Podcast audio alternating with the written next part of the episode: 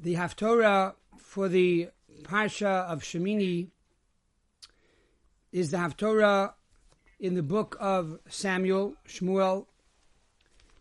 The Haftorah takes place in the year 2891 when David HaMelech, the King David, decided to bring up the Ark of God to its proper resting place in Jerusalem. David HaMelech became king and was anointed in the year 2884, which means seven years earlier. However, he did not bring up the Ark of God until he was sure that Jerusalem was conquered and was secure and that he would be able to protect the Ark properly. The Haftorah and the prophet tells us how David HaMelech began to bring up the Ark, that he placed the Ark on a wagon, on a chariot. This was a big mistake because the Torah tells us that the ark must be carried by the children of Kahas, the Levites, and that they should look at each other face to face. So they put the ark on their shoulder. There were two poles, two staves that came out of the ark, and each of the Levites in the time of the desert, and later it was the Kohanim that carried the ark, put it put the stave on their shoulder, and they would face each other when they walked. In other words, the people that were carrying the ark from the front would be walking backward. They always had to look at each other face to face. Yet David HaMelech made a mistake.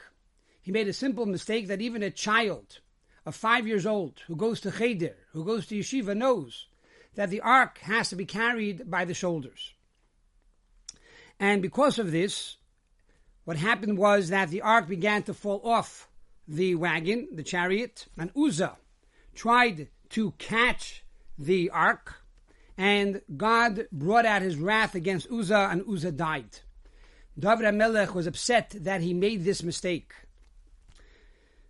This is immediately the connection between the Parsha of Shmini and Haftorah, because in the Parsha of Shmini, we talk about the inauguration ceremony of the Mishkan in the desert, and how Nadav and Avihu, the two sons of Aaron, brought a fire that they were not supposed to bring.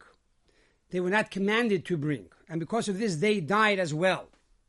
So from here we see that it is dangerous to veer from the prescribed commandments of how to serve God in the temple. And that the temple is so holy and so godly that simply you are playing with fire. And when you play with fire, you have to be very careful. Today, you would say playing with atomic energy or playing with nuclear energy. It's not that God is a vengeful God, but simply because the Shekhinah is there, the divine presence is there, it's a holy place.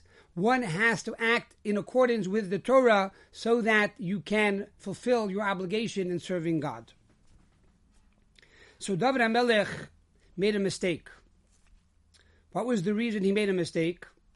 Because he said in chapter 119 of Tehillim, Zemirais hayuli chukecha that your Torah is to me like a song. Because David HaMelech called the Torah a song, he was punished. The Torah is much more than a song. David HaMelech said it's like a song because David HaMelech went through pain and suffering, and he used to learn Torah, he studied Torah, and Torah was for him a remedy. It lifted him up. It took him out of his melancholy, out of his sadness, out of his oppression. But Torah is much greater than that. And therefore, God expected from David HaMelech, who was perhaps the most brilliant person in his generation, as the Gemara says, that the law was with David. When he would argue Torah in the, the synagogue, in the Beis HaMedrash, in the court, he was right because he had the wisdom of God, and yet he diminished the Torah by calling it merely a song. And so, because of this, that he made this mistake, he was punished that Uzzah passed away. Now, everybody knew that the ark was able to carry those people that carried the ark. we find the story when the Jewish people passed over the Yarden, the Jordan, through Joshua, when they came into the land of Israel. So the story is in the Torah and the Tanakh that the Kohanim went in with the Ark of God into the Jordan, and the entire water of the Jordan came up like a wall. And so the Jewish people crossed over the Jordan on dry land. So they went now to the west bank of the Jordan.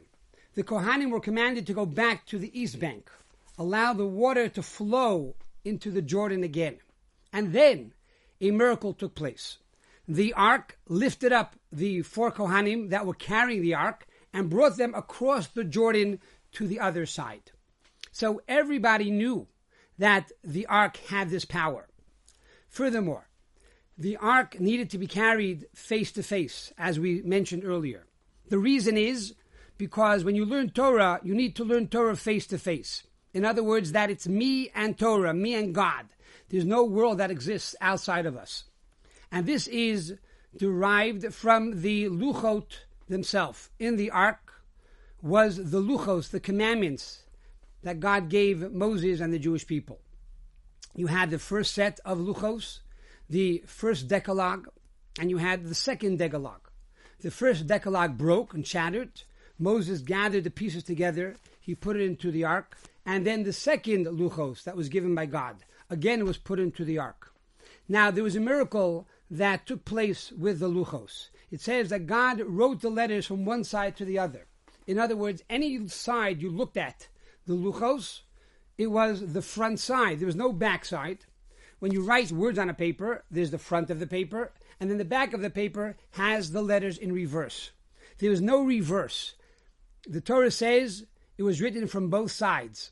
According to other commentaries like the Zohar, it was actually on all six sides any side you turned, the luchos were facing you face to face.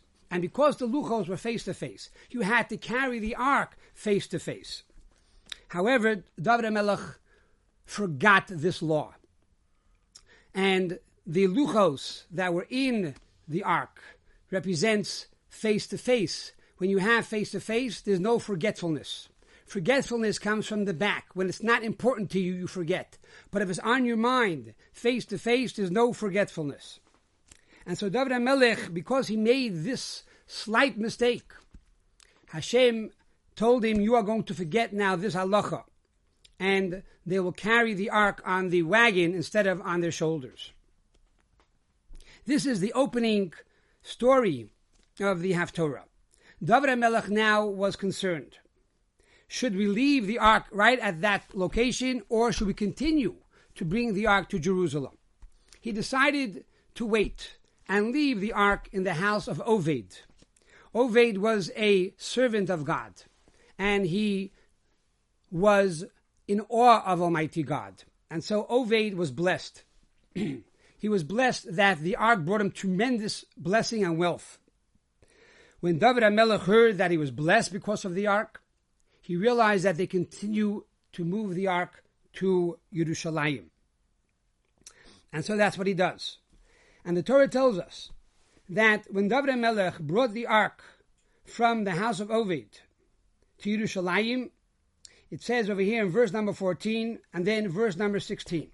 For David mecharker b'chol oiz. He was dancing with all of his might, lifnei Hashem, before Almighty God. David chagur ephod bud, and he was wearing a linen ephod, a linen garb. Now, comes the question to mind. In the heat of this entire passion and dancing and joy, why is it so important that the Torah tells us that David Melech is wearing an ephod of bud? Why is that so important? That he's wearing a linen ephod. Furthermore, it goes on to say, and he brought the ark into Jerusalem. He brought the ark into Ir David, and Michal Bat Shaul was looking through the window, and there she sees David Melech mifazes umecharker. Here, the prophet adds the word mefazes. in addition to Mecharker, implying tremendous passionate dancing even more than before. And there are those who translate this to mean that he was whistling. David HaMelech was whistling and dancing together in tremendous joy and exuberance over this great mitzvah bringing the Ark of God into Jerusalem. Michal, the daughter of Shaul, reprimands David, How could a king, one of such stature, dance so crazy and wild? This is an embarrassment to yourself and to the kingdom. And David Melech says, No, I was dancing before God. On the contrary, one cannot be arrogant before God. And the Haftorah goes on to say that David Melech was correct because she was punished. Michal was punished. Yoled ad yoim Mesa. She had no children until the day she died. If one has any doubt whether or not David Melech did the right thing, you look into the Rambam. The Rambam in the laws of Sukkah and Lulav in chapter number 8, halacha number 15 says the following. Avoida gedoylehi. It is a tremendous, hard service. She yismach adam. That a person should be joyous by doing the mitzvahs of God. Uba avas akeil. Shetziva behem. And by loving the Almighty God, who commanded us to do the mitzvahs. So, in other words, the Rambam says a person should be joyous when he does a mitzvah. And to be joyous is truly avoida gedola. It's a difficult thing, says the Rambam. It's a hard job to seriously be joyous, to rejoice in God's mitzvahs, and understanding that it's through God's love that He gave us these mitzvahs. And the Rambam goes on to say, how do we know this? And he quotes from this chapter in the prophet of Shmuel.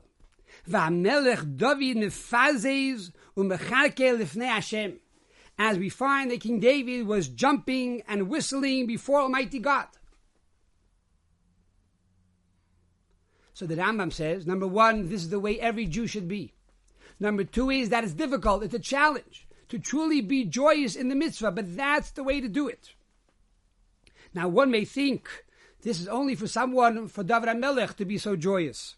But we know that Rambam wrote his book, the Sefer Hayad, the book of law, Kakotin Kagodel, for the young and the old, implying one that is young, who is entering into Yiddishkeit, young in age or young in knowledge, and similarly one who is old, one who is a tzaddik gomor, a complete tzaddik, one who is a complete bal tshuva.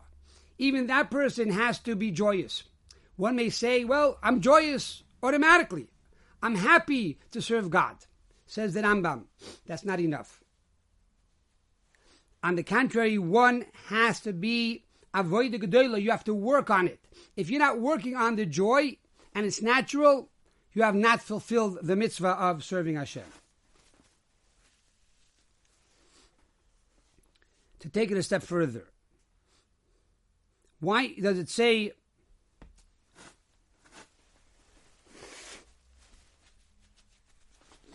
to take it a step further? In verse number 14, it says, David Mecharker. It only says he was dancing. And he was wearing an ephod bud. He was wearing a linen garment. In verse number 16, it says, Mefazez u'mechaker. A double terminology for dancing. And there it omits the fact that he was wearing an ephod bud, that he was wearing a linen ephod. Why does the Torah and the prophet make this distinction?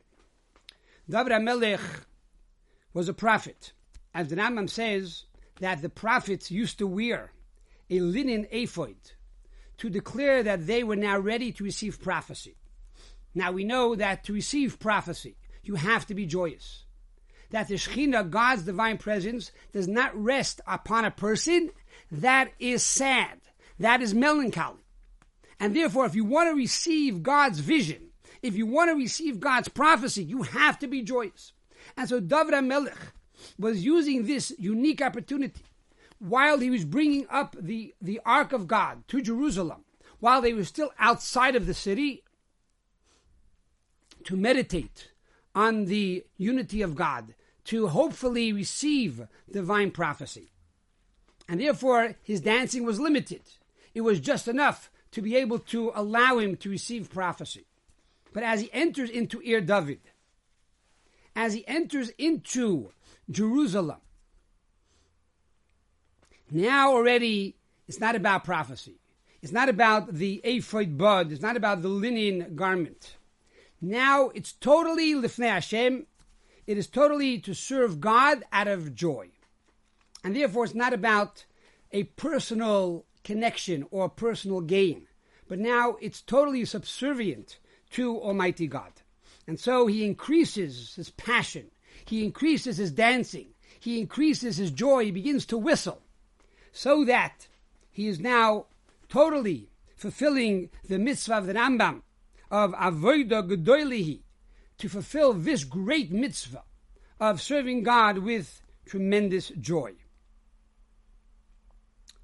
Michal, the daughter of Shaul, however, is a great intellectual. And she complains to David HaMelech. She says, Look, a king should not be acting this way. David HaMelech responds, You are the daughter of Shaul. Shaul was a great intellect, but he was limited in his joy before God. I am not only an intellect, I am also a servant of Hashem. And because I am a servant of Hashem, I have the ability to go beyond my limitations, beyond my intellect, and be totally subservient to the will of God by the fact that I dance beyond nature. It's interesting to note that Michal, the, the daughter of Shaul, says the Talmud, would put on tefillin. The fact that the Talmud quotes this, that she put on tefillin, implies that she was a great intellectual, because the idea of tefillin is moichin, you put the tefillin on your head, which is intellect, and that the mind rules over the heart. And this was Michal, that she was a tremendous intellect. She was a God observant person and God fearing person. Yet, she did not have the capacity to go beyond her limits. She was in a box. David HaMelech had this unique quality to serve Hashem with avoid gedoylihi, with this tremendous service of mefazes or mecharker, to be able to jump and to spring and to serve Hashem with an unlimited passion. The message of the Haftorah is very clear. And that is every one of us who comes from the nation of David. David Melech Yisrael Chayvikayim, King David, the king of Israel, is alive and continues to exist in each and every one of us. And therefore, we need to dance with joy. We have to be joyous. And as we come from the holiday of Pesach, this eight day holiday outside of Israel and in Israel, seven day holiday, we need to take the joy of Pesach, which is Pasach, to jump over, to spring, to be a fazes and mecharke, to dance and to say, Baruch Hashem, Ata b'chatonu mikol amim, God, you have chosen us from all the nations of the world, you have given us a Torah. And we have a tremendous opportunity to bring light onto all the nations of the world. And this needs to evoke within us a tremendous joy, a tremendous simcha. And even though it's not easy to be joyous, it's a lot easier to go to sleep and be sad. Says the Rambam, Avoida Gedoilihi, says the Rambam, I recognize this challenge. I recognize that it's hard to be joyous, but you have to do it, and you have the power to do it. Because David Melech gives every Jew the power. It's interesting to note that the Rambam mentions this halacha in the laws of, of Lulav and the laws of Sukkah, which the holiday of Sukkot is the mitochondria of joy for the entire year. And in this chapter, chapter 8, halacha number 15, perhaps to imply number one, 8 is beyond nature. 8 also alludes to the eight day holiday of Sukkot and 15 is the day of the month that Sukkot begins, the 15th day of the month of Tishrei. Says the Rambam, you should know that we have the power from the holiday of Sukkot, the eight day holiday, that begins on the 15th day of the month when the moon on the 15th day of the Jewish calendar is complete and the Jewish people are compared to the moon, implying that the moon has waxed to its full power, that God gives us now additional strength to be able to be joyous, and therefore we need to bring this joy every day into our life, to be able to be mefazez and to be able to jump and spring and, and be happy and be joyous in the service of Almighty God. It's interesting to note that we mentioned that David HaMelech whistled, and the Rebbe would, at Farbrengens, encourage people to whistle. There was a Yid by the name of Rab Meir Abu Chasera. He was a grandchild of the great Baba Sali. And the Rebbe would turn to him and go like this, to whistle. And he would whistle. And the whole 770 would whistle. I heard once from my grandfather, Rabbi Jacob J. Hecht, blessed memory, that he said that the Rebbe once said that because Meir did not whistle properly at this Farbrengen, we lost one. We lost one because he did not whistle properly. When you whistle, you're able to pull a person out of his lowest ebb, of his lowest level of impurity, and raise him up to the highest level of spirituality. So when we are joyous, not only is it good for us, but we have the potential to inspire another Yid, another person, and to raise them up as well. And if we're not joyous enough, and we're not whistling enough, not only are we not fulfilling our mitzvah, as the Rambam says, avoid the of this great service, but we also can lose another one. We could also lose another Yid. We can also lose another person. So this is the inspiration of this week's Haftarah, that each one of us has the Ark of God in our hearts, and that is the study of Torah. And each one of us has the Mishkan within our hearts, which is the ability to pray and give charity and to unite with the Shekhinah. But for us to bring up the Ark, to cause the Ark to bring us to the next level, we need to be joyous and Avodah Gedoylihi, this no doubt is a tremendous responsibility. So we hope and pray that in this chus, in the merit of this Haftorah, in the merit of David HaMelech, who is the father of Mashiach that comes from David HaMelech, we will be joyous every single day and serve God with tremendous joy. As the Rebbe once said, that the word Mashiach is Sameach Yud. When a Yid serves God with simcha, when a person serves God with joy, sameach, and yud, the letter yud is ten, with all eser Kreches, and Nefesh, all ten faculties of the soul, the three intellectual and seven emotional, then you have Mashiach. He once said, all that is lacking is joy. We have everything. We did everything. We did all the service. We did all the mitzvahs. We learned all the Torah. The world is ready for Mashiach. All we have to do is be joyous. Joyous is the icing on the cake. Joyous is the cherry on top. Joyous is playing with fire and using the fire to serve Almighty God. We hope and pray that in this chus of Passover, in this chus of joy, we will see the coming of Mashiach. Bimheda bimenu. Amen.